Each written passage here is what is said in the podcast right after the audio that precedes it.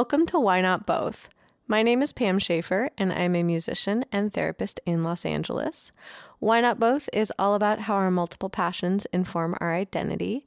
And this season, we are brought to you by Under the Radar magazine and produced by Laura Studeris. If you like what you hear, please make sure to like us and subscribe to us on your favorite podcast platform and come spend time with us on social media.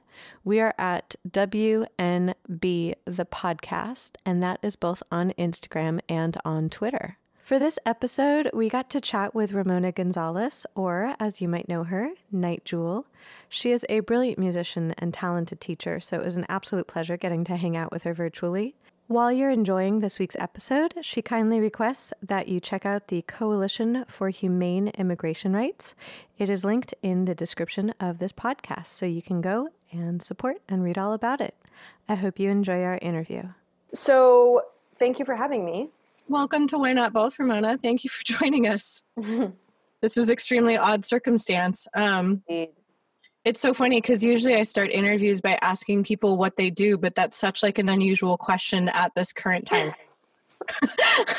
well, it's unusual for me anyway because I feel like um, what I did for so long um, was work in an industry that was very like ethereal. That is like the music industry, the arts industry, as a freelance artist, right? And mm-hmm. um, I always felt, I still feel no matter what I do that I'm an artist um, at, at base, but um, jobs were always a confusing arena, like being paid right. and financing one's life. Now, um, in the past two years, I've been, or year and a half rather, I've been in a very, very different situation, which is in the stability of academia. Right. Um, so, what I do right now, um, in this time when everything is so unstable, is is just that like i'm i'm an instructor and i'm a student and um, i feel extremely fortunate for that to be the case right now. Yeah like um, before we hit record you were talking about something that i was like oh my god say just that. Um, where you were saying that like you actually were really relieved that you had your final exam. Yeah i mean i like i said march 10th was the last day that ucla was open. I had meetings mm-hmm. that day um, the week after is finals week, and I'm doing a lot of like um, language immersion right now. Um, so I have uh, lots of like tests, language mm-hmm. tests, and then following that, um, my exam to um, to advance to my master's degree, um, and that I've been preparing for for months. And mm-hmm. I was actually really relieved that they decided to go through with that exam uh-huh. Um, because initially it was supposed to be proctored at UCLA in person, and they were trying oh to figure God. out how they could proctor us. Um, it's a timed exam; it's a six-hour um, exam where you write three essays. But anyways, I was just like glad that we kept going with it because it just gives me this sense of normalcy in what is like a very chaotic world right now. Um, right. So I actually appreciated um, being able to go through with those steps. And I love that you said you were creating a sense of normalcy for your students too, now that we've like shifted to online learning and are yeah. using all these like new tools that you're like, but I wanted to at least make it okay for them.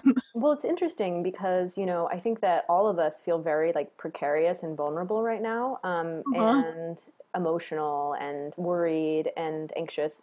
And part of what being an instructor is, and I feel this like with my yoga instructor right now, you know, who's doing uh-huh. virtual streams you know, part of what being an instructor and a teacher is that's so important right now is um, being um, a source of comfort for people mm. um, and acting like you have things under control and that's exactly what i'm trying to do with my students is i'm making them feel like everything is under control. I'm giving them feedback on their midterms. I'm sending them assignments. I'm telling them that the class is going to be held on thursday and it's going to proceed as normal you right. know but meanwhile behind the scenes i'm i'm also looking to people for that exact source of comfort. Like my yoga teacher i'm like i need my 8 a.m saturday class you know um, so it's, saying, it's, weird to play these different roles right now. I was saying to a friend of mine that i feel like we're all playing like mental health hot potato where we're like okay who's gonna get the potato now? Mm-hmm. who's gonna be having the breakdown? Who's gonna be doing the support? Absolutely. I feel that 100% and it's such a strange time to be an artist as well. Like i'm not sure what your reaction to to this messaging in the media was but so many people were like what a great time to start writing and though i actually have been writing um, it's not like I've actually been writing, I would say, more than usual because there's a patina of anxiety that actually mm-hmm. has, I would say, stopped me from being necessarily more productive. Yeah, I mean, I think that it's a bit um, odd to demand that artists, or not demand, but suggest that artists who in this very time have lost a huge sense of financial security would be inspired to create. I think that's very, yeah. very strange, and it speaks to the public's lack of understanding of what it means to be an artist. Like they think that we're just like out here eating garbage, writing masterpieces. It's like no, like we need like a stable environment for that to happen. Um, I'm lucky because I have that stability um, through through my academic career, and part of what I do in my career in academia is creative because I'm in musicology. So mm-hmm. I do write about my own processes and musings about like what it means to be a vocalist and a singer so I'm incorporating my creative um, sort of self into my scholarly self where I'm trying to make that incorporation happen. So like I already have that sort of here for me and I'm I'm in a stable mm-hmm. situation, but I do think it's presumptuous of people to think that masterpieces should be written at this time. I mean, of course that's like the grand narrative of like, you know, um, like I saw this medieval medievalist musicologist post this thing about how Guillaume de Machaut you know, mm-hmm. went into hiding during the plague and and wrote like a bazillion, you know, pieces, um, and then came out 20 years later or whatever. Right. So yes, that does happen. that does happen sometimes, according to the legend. Right. But you know, not everybody. Um, he was also patroned by a freaking church, there and he could just go. go into his little, you know, vestibule or whatever, and like sit there, paid.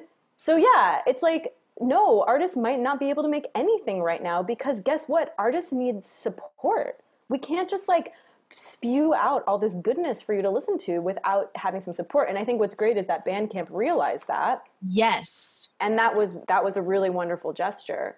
Um, I think that you hit the nail on the head that what people are missing. And what I was going to ask you about your art in particular was I could, I saw you play at Human Resources and could see like the meticulousness of what you're creating and how much time would go into it. But in order to spend that much time, you need resource. And that's like financial resource, the resource of time itself, where, you know, I can't imagine anyone right now unless they come from an extremely wealthy family or have patronage in some way, being able to be like, yeah, I think I'm going to dip from society for 20 years and create some masterpieces. I'm like, we have enough trouble being like, I'm going to dip for 20 minutes. Exactly.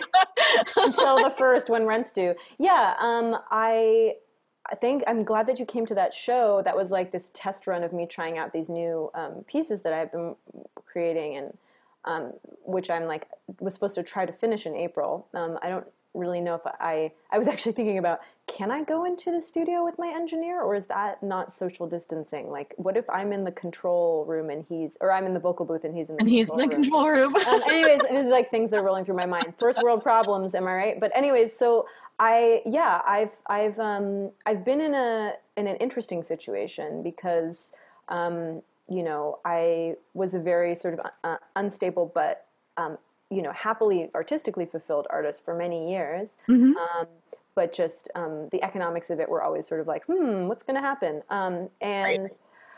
Um, i felt like i was just getting too um, not too old like in the age sense but i was just tiring of touring in a sort of indie way of, mm-hmm. of, it was mm-hmm. very difficult for me um, just i'm like kind of a sensitive person and like you know i just we get really tired and sick and so i was mm-hmm. thinking of and also not only that like that aside um, i'm just like really into um, scholarship and reading and writing and so i've always wanted to return to academia um, I created those songs that you heard over like a course of like um, probably I started in early 2018. Oh, cool. Um, when I was more sort of trying to figure out um, how to get back to sort of um, more like uh, experimental, exploratory sense of um, writing. Mm-hmm. You know, using sequencers and exploring more like electronic music, instrumental electronic music. right. Anyways, I uh, was able to uh, let's say polish those pieces that were made in a sort of like spurt of a six month period during my time when I finally entered back into UCLA. Gotcha. So it's true that UCLA, when I, I got into the program, I only applied to one program. So I was in Europe in 2017 on tour for like six weeks or something in this van. Mm-hmm. Really, it's just like I was so uncomfortable, so cold. just like I'm just like, what am I freaking doing? You know, like I'm I love the music that I'm playing, but I'm so exhausted. Like I'm not I'm not 22 anymore. You know what I mean? What is happening? Like, why am I going around to like these weird towns singing in a cat suit? Like I'm exhausted. You know what I mean? and so I was like, all right, um, I'm, you know, and I had thought about this program for a while. And so I just wrote all my entrance essays on tour. And I oh applied God. to this one program, and I applied to this one program and this one fellowship. Wow. UCLA. That I said, if I don't get this fellowship that will fund me for four years, then I'm not going to go to school and I'll have to figure out something else. Wow. Anyway, so I, I ended up getting the fellowship um, to UCLA's. Congratulations. Thanks. Musicology program and um, at the time that um, I, leading up to um, matriculating, my you know marriage of 12 years started to fall apart. So not only did I end up I actually was in a really wild position right before I entered this program where I was actually without a home for like six weeks. Whoa. And I was just sort of like making music um, the what the music that you saw yeah. during this period of going from house to house and just just really upset and sad and freaking out and like writing and stuff like that. So okay, on one hand, yes, during a time of crisis, it is very possible that artists can create things. I'm not saying I'm not denying that it's true. I, I did it myself. I was I was essentially homeless for six weeks writing these pieces. Right. That being said, it shouldn't be expected. You know, there we it's, go. It's it's just the expectation that I find. Um, yeah, and it sounds like in a way it's almost like that became kind of like how we were talking about like the the normalcy of classes and the normalcy of academia it sounds like almost in that situation music was your normalcy but not the normalcy of like i'm in a small town somewhere in europe in a cat suit but more more like more like the normalcy of like oh i'm creating something. Like it's almost like the act of creation sounds like it was more calming than the then like then the then good job pam then the touring portion of it or the promotion portion of it. It sounds like the actual creation itself was what was important yeah it's totally that's totally right i i've always used um, music as a form of st- you know stabilizing myself and and escaping whatever sort of chaos or dysfunction is around me ever since I was really young. So mm-hmm. it was a form of um, sort of solace during this really difficult time. Um, a crisis on this scale, on this global scale, that really puts into question even question, existential questions about um, humanity, about power and control uh, over man, over nature, of of our ability to even have a say in our future. Those are questions that are so much larger than a breakup. you know what I mean? Like uh, it's yeah. like a breakup is is really tough I'm not going to say that it wasn't tough. I was dying, okay? But like but I knew that I would be fine. I I knew that I would find a place to live eventually, that my friends were here, that I'd be sad, but I'd get over it, you know. Um right. this is different. We don't well, know there's no precedent for this for us right. personally. Maybe in history there has been. Uh, there's so much unknown that it, it's harder to imagine creativity being an outlet for me at this very moment in time. I know it, I, I can see it coming that I could right. work, but um, existential questions are a little bit more difficult to um, remedy with just music, you know. Yeah, and it's it's strange because to me it speaks to people wanting that sense of comfort that comes from the arts. Like I know that I've for instance been interviewing I've had more requests for interviews and I've been interviewing more people in the last two weeks than I've been doing the entire year that the podcast existed. Wow. Yeah. And so there's been a higher demand for people that want to share their stories. And there's also been higher listenership of people who want to hear people's stories. Wow. And so, yeah, that's been kind of fascinating. Like, um, low key, I started this because I, much like you, kind of have a foot in each world, mm-hmm. like in the mm-hmm. music world and then in the world of doing um, doing therapy. And I had been in my own master's program and then internship and things like that. And it felt very strange for me sometimes to talk to people about both of those spheres because they're like, "You do what and what?" mm-hmm, mm-hmm. So I started this podcast on like kind of a lark to be like, there must be other people who are in multiple fields.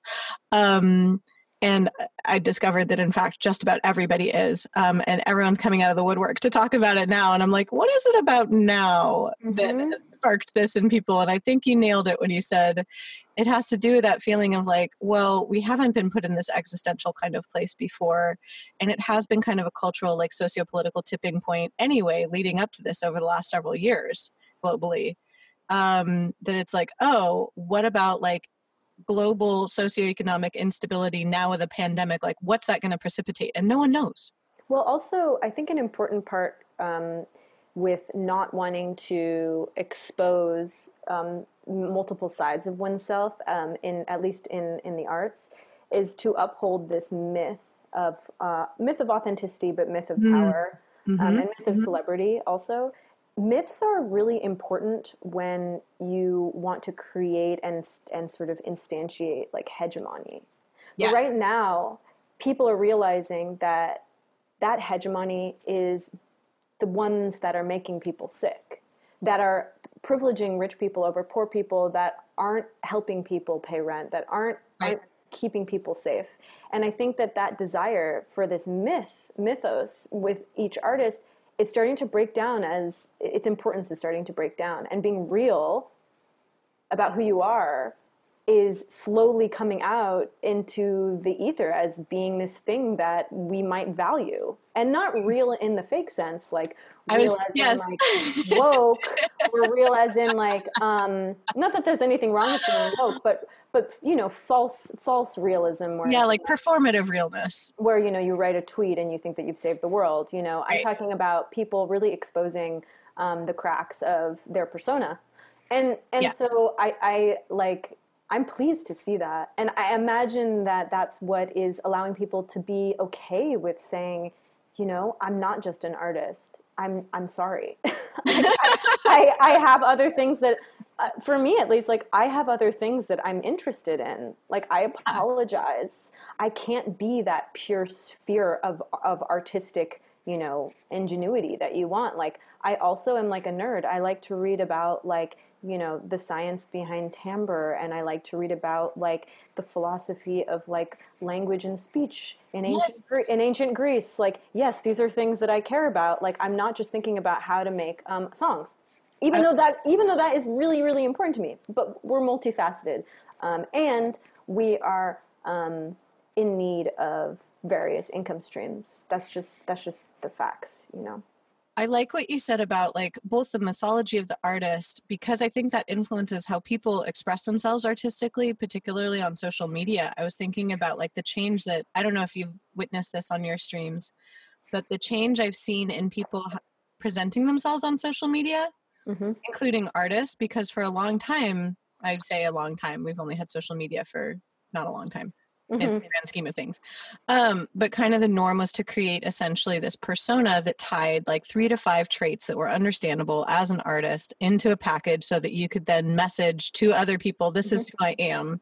If you're into these three to five things, you're going to like who I am. And that's going to be the culture of my artist sphere. Mm-hmm.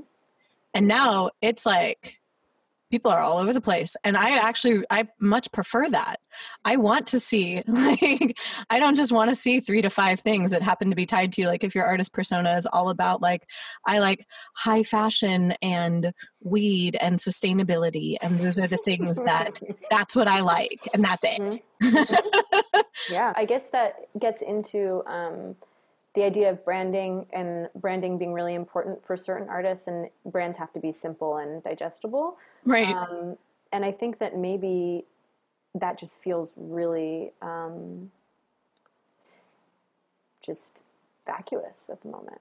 Yeah. i mean i i mean i guess i've always seen that as vacuous right? I mean i have a brain but a lot of people a lot of people don't see it that way and artists who do have brains know yep. that that's the case and they pander to that yep and they think, yep. but i think that like maybe they're they're feeling like i don't even know if i can uphold these brands anymore during this time it's just right. it's too it's this this crisis is too big um, in the sense that it makes any sort of simplistic, like conceptual framework for who I am seem petty and and pointless. You yep. know.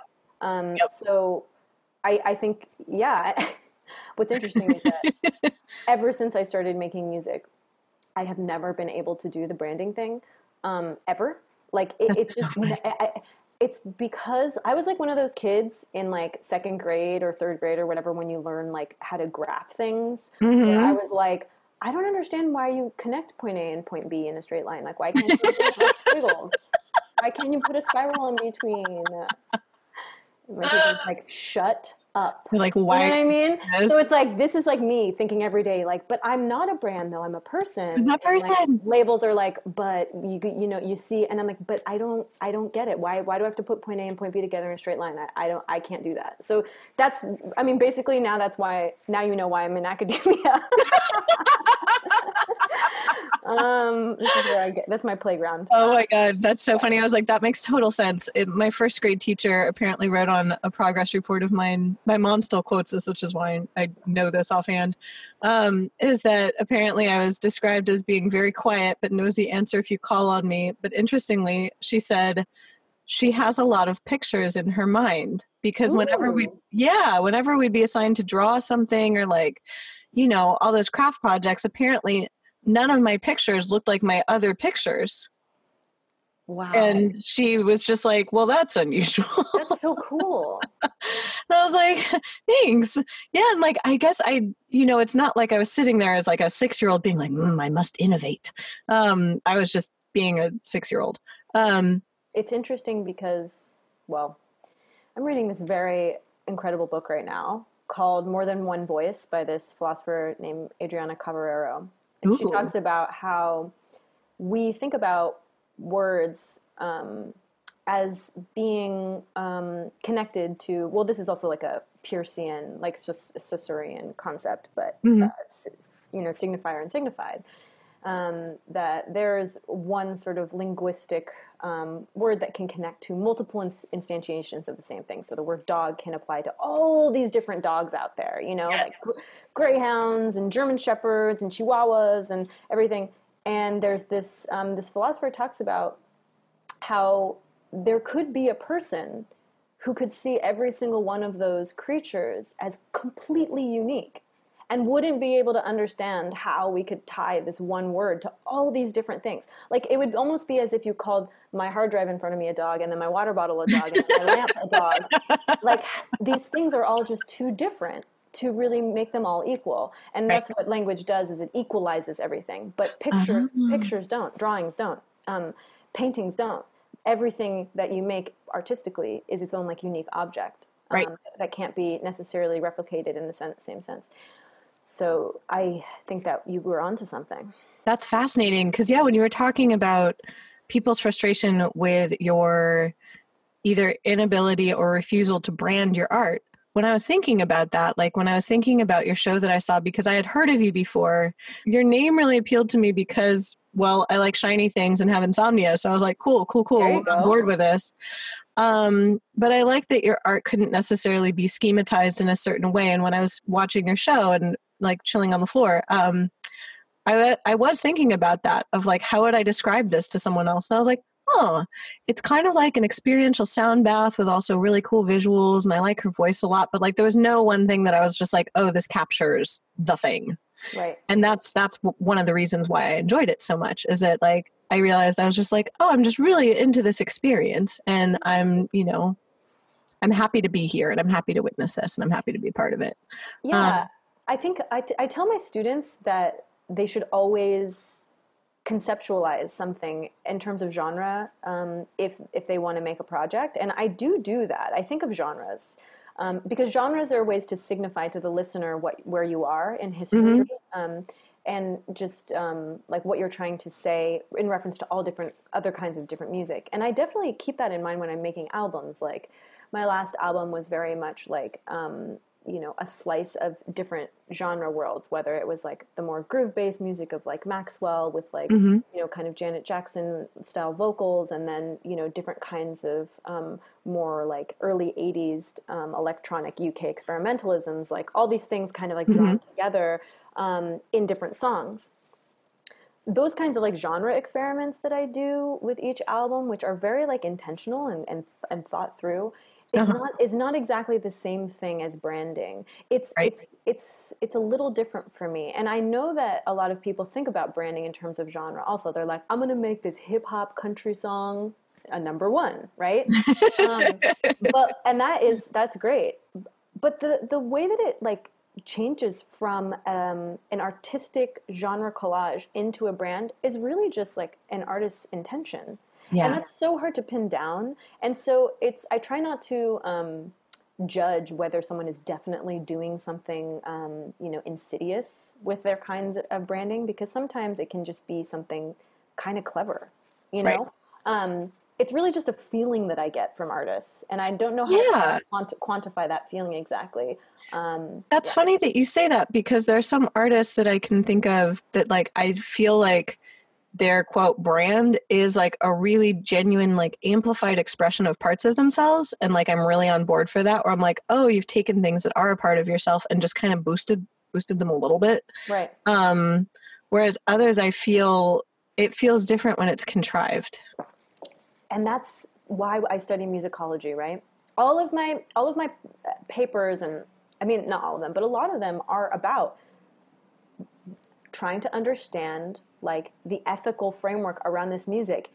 Is it something that I can get behind in a way? Mm. And why? And what are the nuances behind what it what it is saying? I mean, I just wrote a big paper around branding um, for this uh, economic musicology class um, where we just learned about the economics of music and mm-hmm. how that affects art and stuff like that. And these papers are really just dialectics between like there are these good things about this but then there are these other things that are so troublesome and then there's these right. good things and then there's these troublesome things and like how do we bring this together so it's like hmm. it's like even in a even in a 15 minute period of being on twitter and looking at an artist and like what they're doing i could yeah. i could ping pong from like this branding is so gross to like I actually really like this within minutes, you know? Yes. It's, it's just like it's what I'm trying to say is like I don't hold like a sort of like stable perspective around That's people's so branding strategies because I myself don't know what the answer is. But I think what we're talking about right now is like this whole crisis has um, brought to fore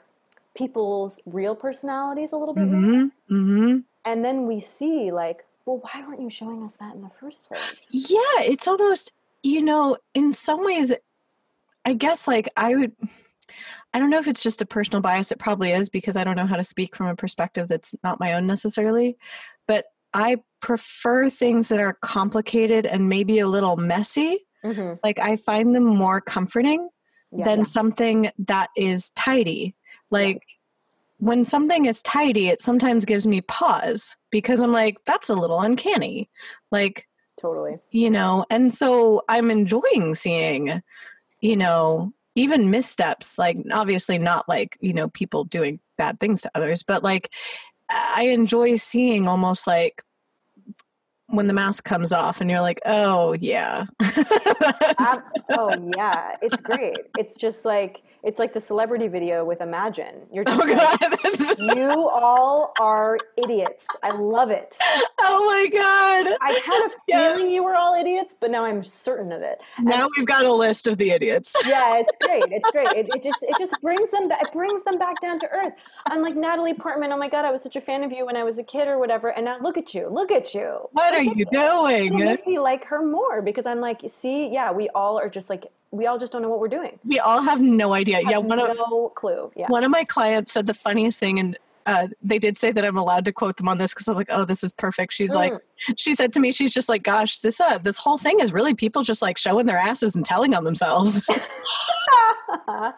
yeah, and it's funny. I, I, can't imagine being a therapist right now because it was funny because I'm um, luckily through UCLA's incredible um, health insurance in like practically free, very good therapy right now. Heck and, heck, yeah, and um, I, I, mean UCLA is a corp, and like I'm not trying to like you know say that like I support like corporate institutions, but as a student of this uh, school, I am very well taken care of, and I am so grateful. Like it's insane. Um, and the therapist, I was like, I was like, how do you even talk in therapy? Like what? like I'm coming coming in here. It's like a week after Corona's hit, and like, what am I gonna? What am I supposed to do? Talk about my relationship? Like be like, you know, I really doesn't. I don't like it how he leaves out the, you know, whatever. you know what I mean? It's just like, how do I not sound like a complete petty asshole right now? Um, and he was, and he was just like, Ramona, think about it as like a moment for you to like not think about the virus. Then, like, if you want to talk about your relationship and you want to be petty, you be petty. This is a safe space. And I was like, thank you. Thank you for the safe space for pettiness. Thank you. Um, anyhow, yeah. That is so funny. Yeah, and I think that there's like a dovetailing it sounds like in your like academic world as well as your music world that i have found in like the therapeutic world as well as the music world where it is like in a way like a safe space for that expression like i try to provide that for my clients where it's like yeah.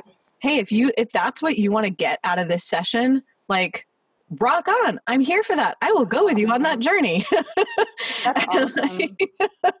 in a way like same thing with music and i don't know like when you find this with your collaborators but sometimes someone will suggest an idea to me and i'm like i'm not so sure about that but the worst case scenario is we can try it Right. I mean, right now it's funny because right before the everything hit, I was working on this um, working on this dance like single basically with these two Ooh. guys that I did a um, uh, I went on tour with this guy Ryan Hemsworth, uh, like mm-hmm. a, a, DJ tour because I DJ also, mm-hmm. um, and his um, friend Charlie Yang who does a project called Giraffage, and we just got along so well, and we had the fun, like most fun, just DJing back to back, and we always said like let's do some tracks together, and so mm-hmm. like a couple months ago or something, we started working on some stuff like just really straight up like fun, like housey, like you know diva type of stuff, you know, Amazing. kind of like kind of like the stuff I did with Nite-Funk, but not so boogie, like more mm-hmm. straight straight up the middle. Mm-hmm. Anyways, and I'm like working on it, and then this whole thing hits, and I'm like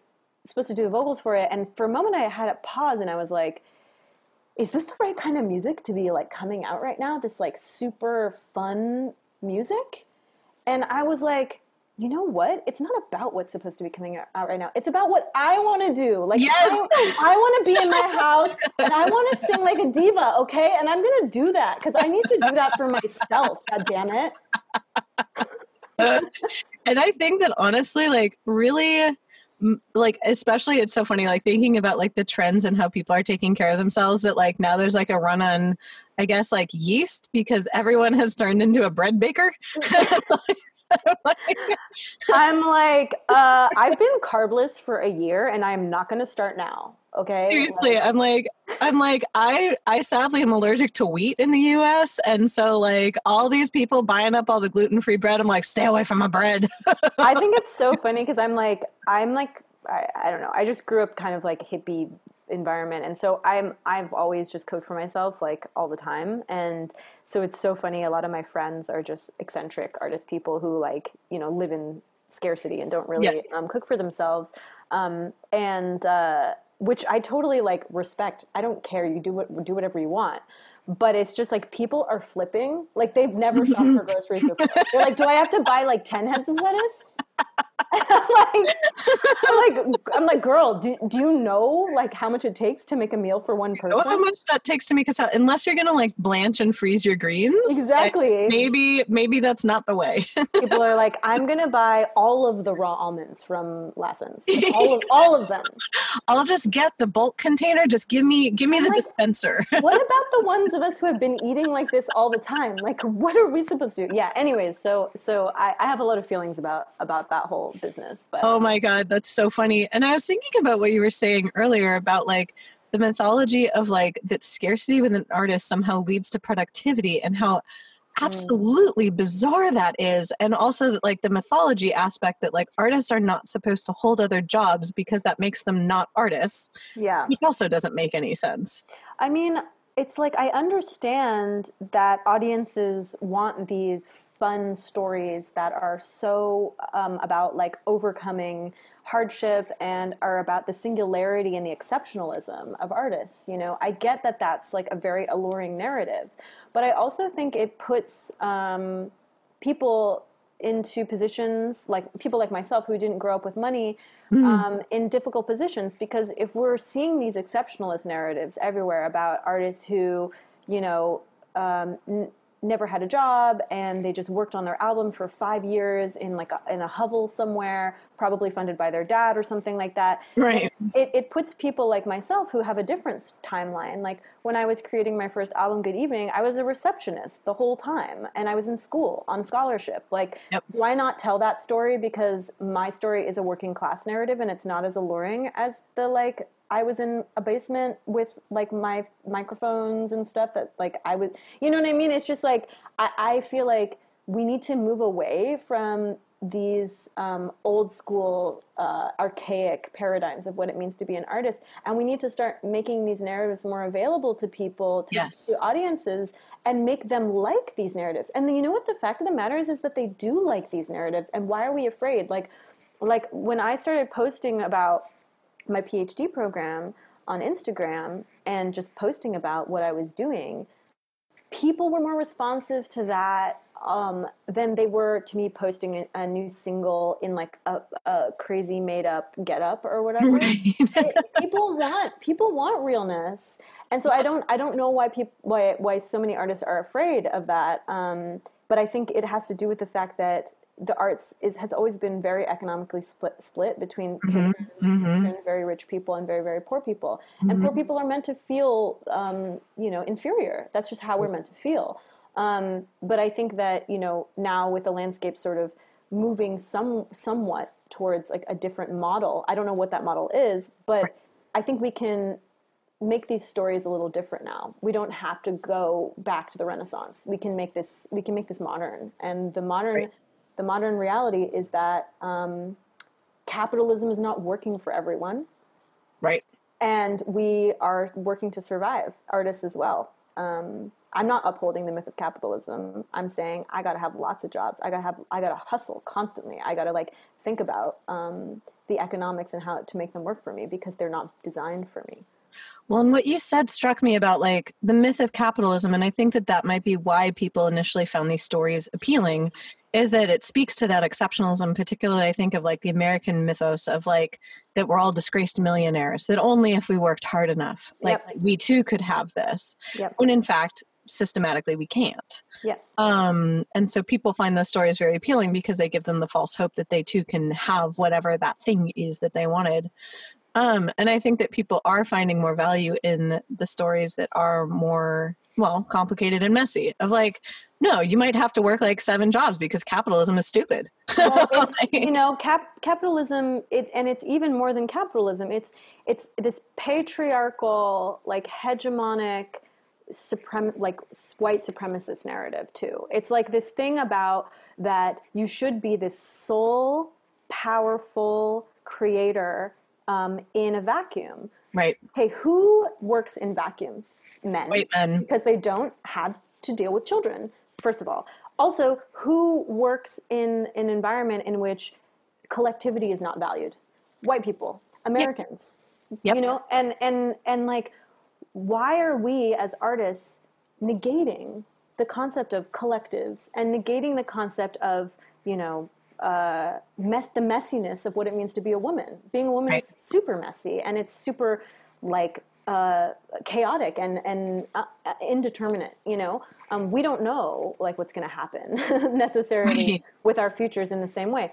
Um, and so I just try to like, I try to think about that about not appealing to the master narrative um, in my own life um, because I'm not going to fit it. And this is coming from someone who studied philosophy for my entire young adult life. And so all I was doing was reading the tracts and treatises mm-hmm. of, you know, omniscient narrator white men. I was gonna say. and I wanted to be one. I wanted, I, I- that's who I wanted to be. I wanted to be one of these thinkers. You know what I mean? Yep. I was like, I, you know, this, I, I was thinking about this ideal of me being just like this, like person surrounded by books, all alone, like with everything at my disposal. And I'm like, I I started to learn more and more that that that possibility is not available to me in the same way.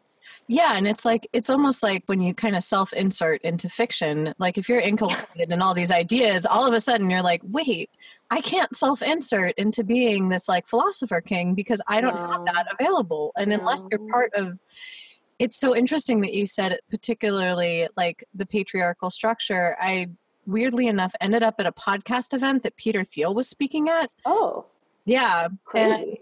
Yeah, it was very bizarre. It was a really random twist of fate. And um, they wanted specifically to have questions from female audience members. Big surprise there. um, and what I asked him was, uh, who do you believe capitalism is serving, and what will our world look like when it's post capitalist and post patriarchal? Ooh, Jesus. He did not know how to answer that. Nope. Literally, like the room went dead silent. Uh, the host yeah. said post patriarchal question mark Wow. Because he didn't know even what that meant. Wow. Um, Peter Thiel looked terrified, and I was just like, I hate public speaking. Like, even like recounting that, like, makes me feel nervous because I hate talking in front of groups. But I was like, this is my one chance. Good for you. and like, he looked terrified, and he actually said, he's just like, you know, actually, capitalism is serving no one. Um, he's like, I don't think it's a good system, but I'm afraid of homogeneity and I don't know what it looks like after. Like well, he flat out was just like, I have no idea. Yeah. Like it was actually, I mean, it was an intelligent way to say, I have no fucking clue. Um, and also express his fears and why he engages in extreme capitalism. I would like to uh, counter that statement though because I do know who capitalism is serving. Um, him. Yeah, so like, that's him. a little a little weird response, but I I, I think it was a it, it's fair, but um, a little bit uh, covering up. I was um, gonna say. Hand. I think in some ways, like he was covering his hand that obviously it benefits him, um, and yeah. the question was framed in a way that would point out why it doesn't benefit him um, because in a way like it separates him from people and removes his humanity um, and that that's you know well bad. well it is kind of a philosopher king answer right because you can uh-huh. sit there and you can say i believe this system is incorrect and i'm going to tell you all the reasons why but i'm not going to act on those on reasons. those reasons because i will explain them and i will continue to sit in my castle Thank because you. Because I'm scared. it's like okay, um, that's really interesting. Yeah, I mean, I, I am, you know, very much inculcated in a safe system of academia, and I don't purport to be doing anything necessarily, you know, active to combat um, capital interests. Exactly. Um, but I do feel like for a long time, as a musician, um, aside from sharing my music with people and touching, you know, their lives in emotional ways, I didn't really feel like I was doing my part to contribute to like societal betterment mm. in like any serious way.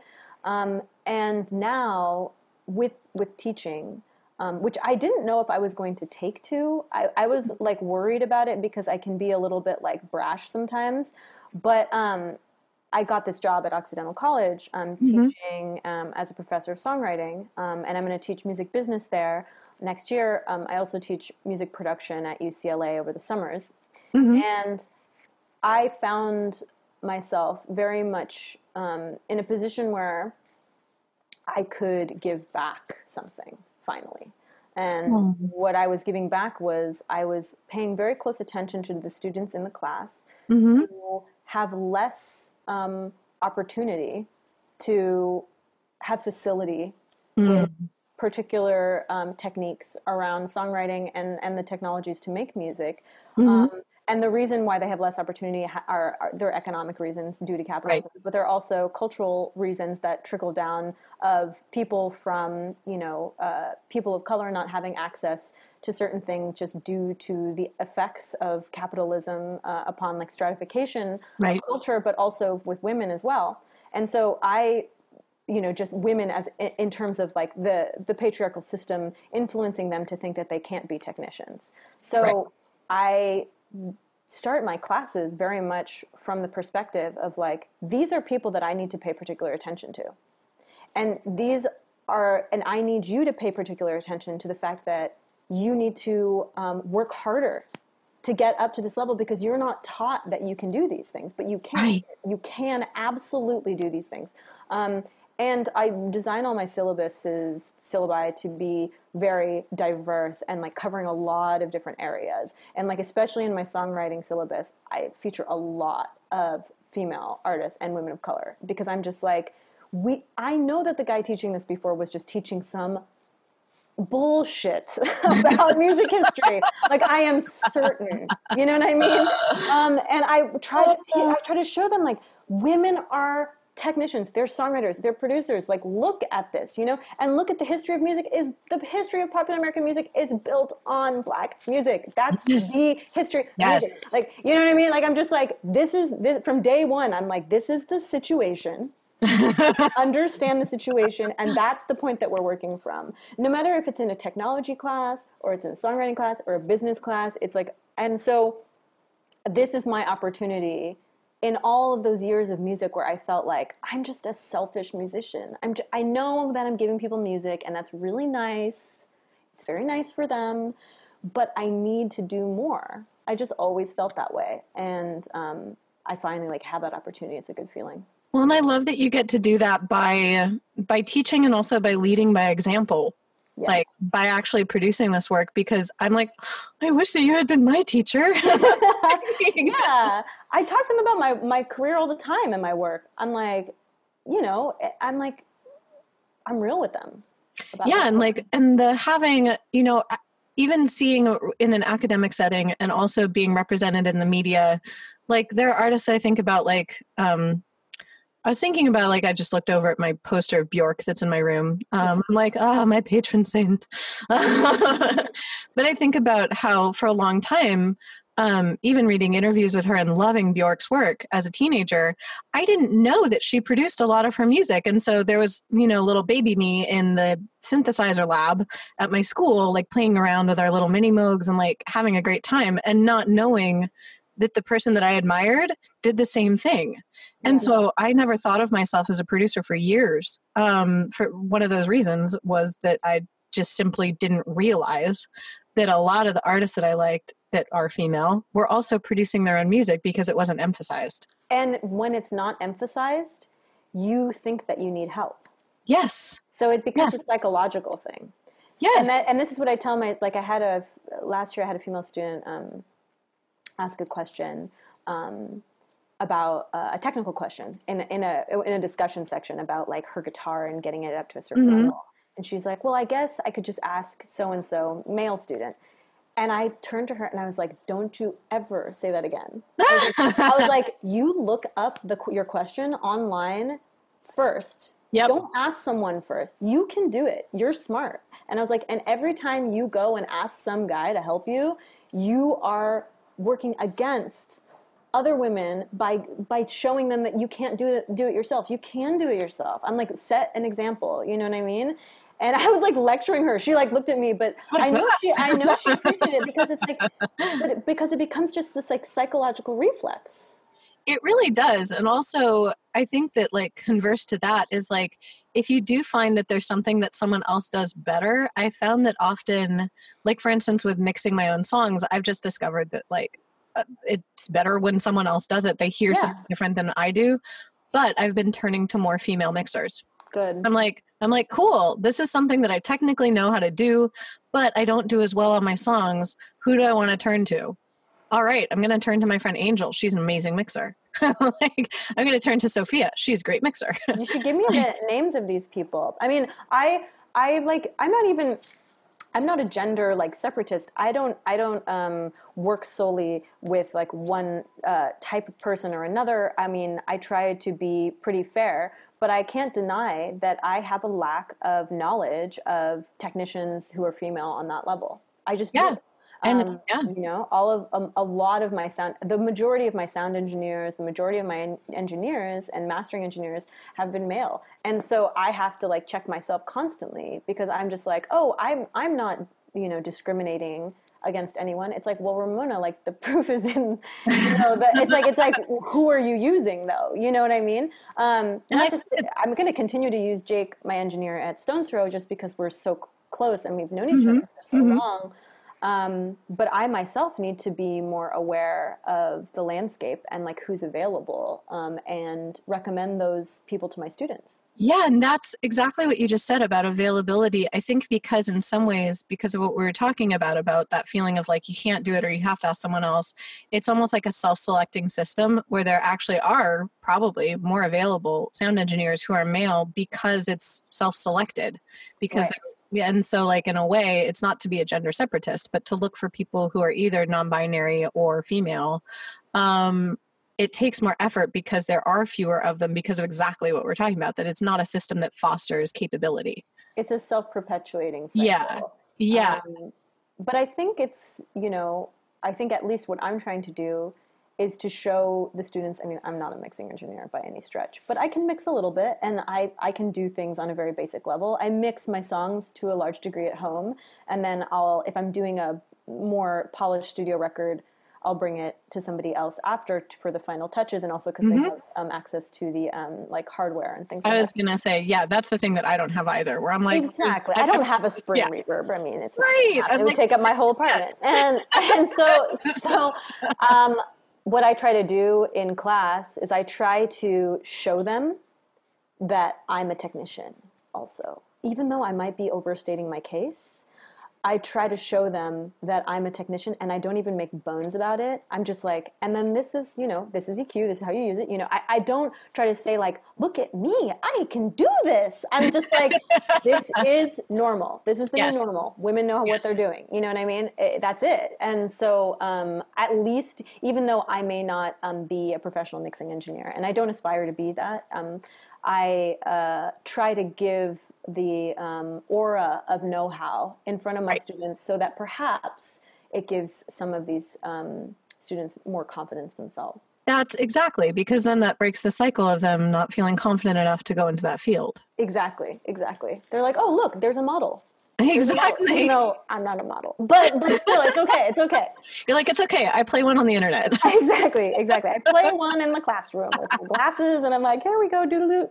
And they're like, and they're like, explain compression, and I'm like, okay, um, look, look away. Look, but I asked me one time, I'm like, uh, it smushes sound so that it sounds better. And they're like, okay, I guess that's good enough. And I was I can I there we can go. explain it now, but the first time I did it because it's such a it's such an abstract um, Yes.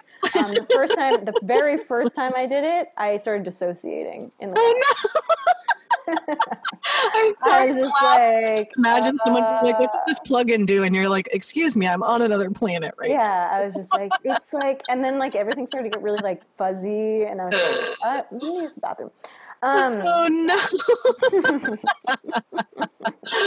that is so funny. In regards to, I was actually really curious about the visuals that you do. Like, do you collaborate with another artist for that or do you create the visuals as well? So the visuals that you saw at Human Resources um, were done by a close friend of mine named Tammy Wynn. Um, so she has been doing my uh, photography and a lot of my like visuals, um, and I've been going to her a lot for other artists that I put out on my label. Um, and then she also just she does photography, like she did um, the Ana Roxanne cover Oh, um, cool. cover recently. Um, she just did my press photos that I just put up online. So yeah, she works with a lot of different people. She did some photos of Julia Holter. Anyways, she is like a 3D like animator. Also, is just like um, kind of jack of all trades, and she's a great photographer. And um, she's younger, and Mhm. I love I like working with her because she's way just more aware of like what's cool. than I am. um, but she has really good taste. But she has really good taste. She, she just is like plugged in. You know what I mean? And she she just knows what's up. Um, she does a lot of uh, work for her uh, partner Harriet Brown. Mm-hmm. Um, he's an artist uh, here in LA, and um, I remember just getting to know them because he opened up for me um, on tour, and um, I just remember being like, God, his his all his press photos, like his look, just like his fashion and his style, and she's like, Yeah, that's me. and I'm like, okay, cool, yeah, yeah, you know what's up. But so, um, yeah, she that that show that I put on our human resources was like an it was an art show initially. I just were, was getting artist friends together uh, to put their stuff um, up and then like kind of sneaking in my music performance there. Um, so, so she had just kind of um, thought of that particular visual environment kind of um, secondary to the installation she did. That's so But- cool. but she just has great ideas for stage um, stage looks and things like that. I worked with another woman um, named Stefanie Franciotti for mm-hmm. my last tour in 2017. She was in that she did that band called Sleepover back mm-hmm. in the day. Um, and so she did visuals for me that was also 3D animation for like my whole touring season that year. Wow. Um, and she makes really cool, sort of more like bubblegummy, like uh-huh. looking stuff. Um, and we did a collaboration show in New York too, where she just like did some mapped um, projections. Um, so yeah, I worked a lot. I, I have a lot of talented women that I work with in that regard. That's really cool because yeah, I loved kind of like the marriage of the sound with the art because that's to me I just I love like a multi-sensory experience. same, same. I mean, Nite started as uh, sound installations and visual installations like that. That's when I first started mm-hmm. creating these experiments. So I'm always trying to think about like um, you know different vectors of mm-hmm. like stimulation for my shows for sure. Yeah. And do you find, I was thinking like time wise, I was just like, now that you are like firmly rooted in academia, do you find that you have less time to actually put together those kinds of shows? Or is that something that's like on hold for now that you want to do later? Or like, uh, how do you juggle that basically? I mean, the human resources show was like a trial run for thinking about how I could do this live show for this new record alone. I know how mm-hmm. I could mm-hmm. do it with others, but I was trying mm-hmm. to think about if I could do it alone, what would it look like? As I was finishing up certain aspects of the album. I still have like about like 5% left of mixing and mastering and stuff like that. Um, mm-hmm. Hopefully I'll be able to get to now in April that my master's exams are done. Heck yeah. Um, but I really want to um, make my live shows possible as like a multi-sensory experience where I'm really with myself, working with my um, different technological tools, mm-hmm. and doing exploratory um, things in the moment that are a little bit more improvisatory. I mean, mm-hmm. the songs are formulated, but there's some wiggle room, mm-hmm. and I would see these live shows definitely as an opportunity for me to be outside of like the necessarily like the dance club environment that I was a part of for a long time. I uh-huh. wasn't as much in a club environment for Nite Jewel as like say like some people who DJ like you know like Nguzunguzu or anything like that. But it, it's like I was sort of like in this disco genre, mm. and mm-hmm. right now with this new album, I'm really trying to think about it being electronic music, but that it could be consumed in a variety of different ways. Like you could be right. seated, you could be standing, you could be just taking it in as art, you could be taking it in as a rhythm, um, and maybe being less of like a diva and more of a technician singer. You know what I mean? That's, that's interesting. That's so interesting you say that because I remembered being struck by like the obviously like seeing you live that it was like you didn't have super much of like a persona but i could sense that like you were there mm-hmm. but when i was experiencing it for me it felt like i was more engaged in kind of like the soundscape as well as the visual scape that it's like i was not as concerned with you as a performer like you were there and that was cool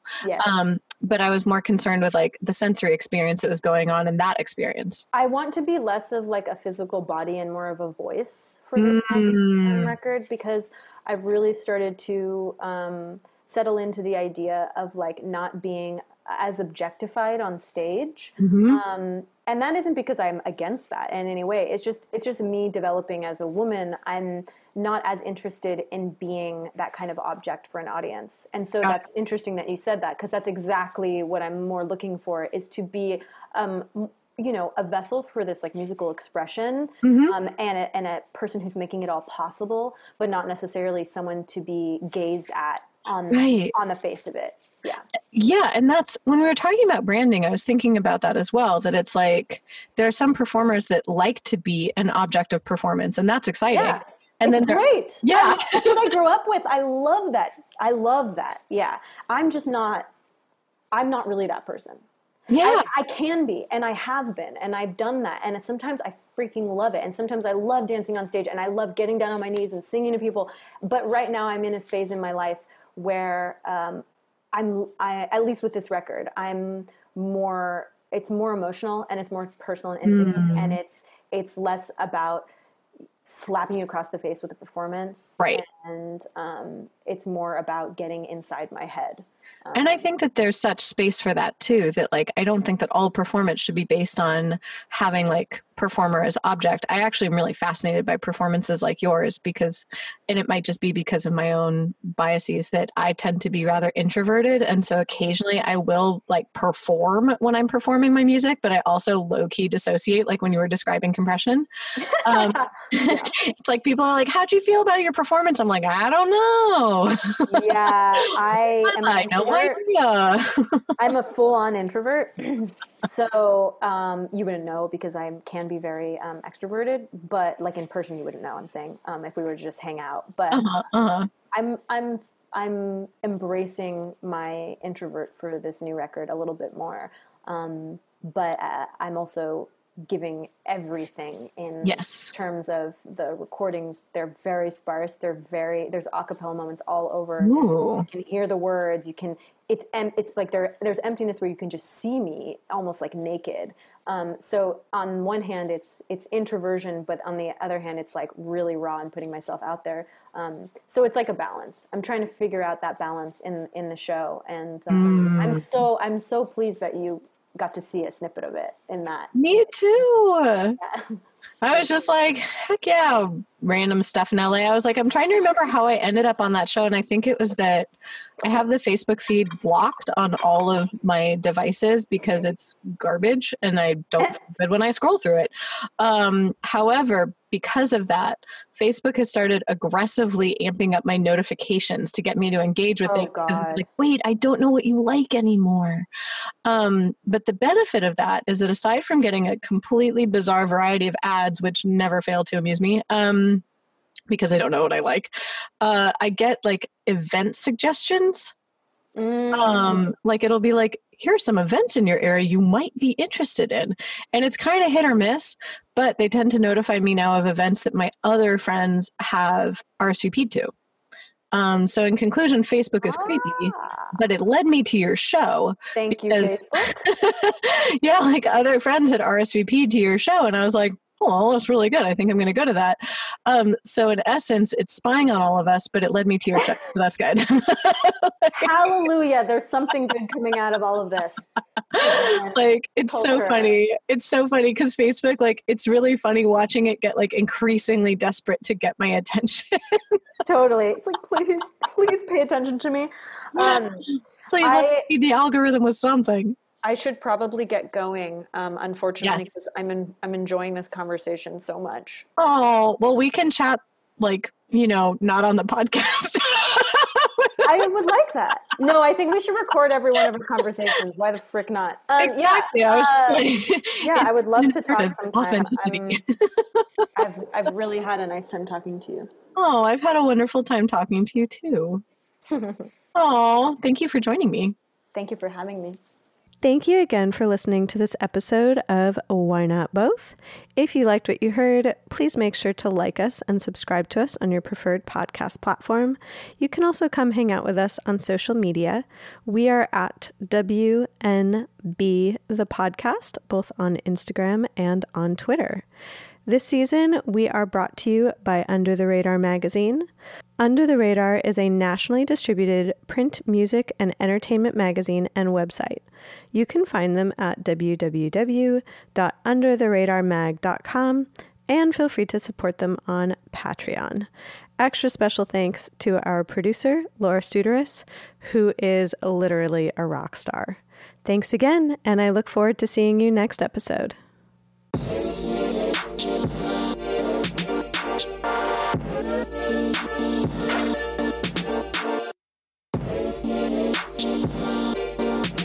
podcast.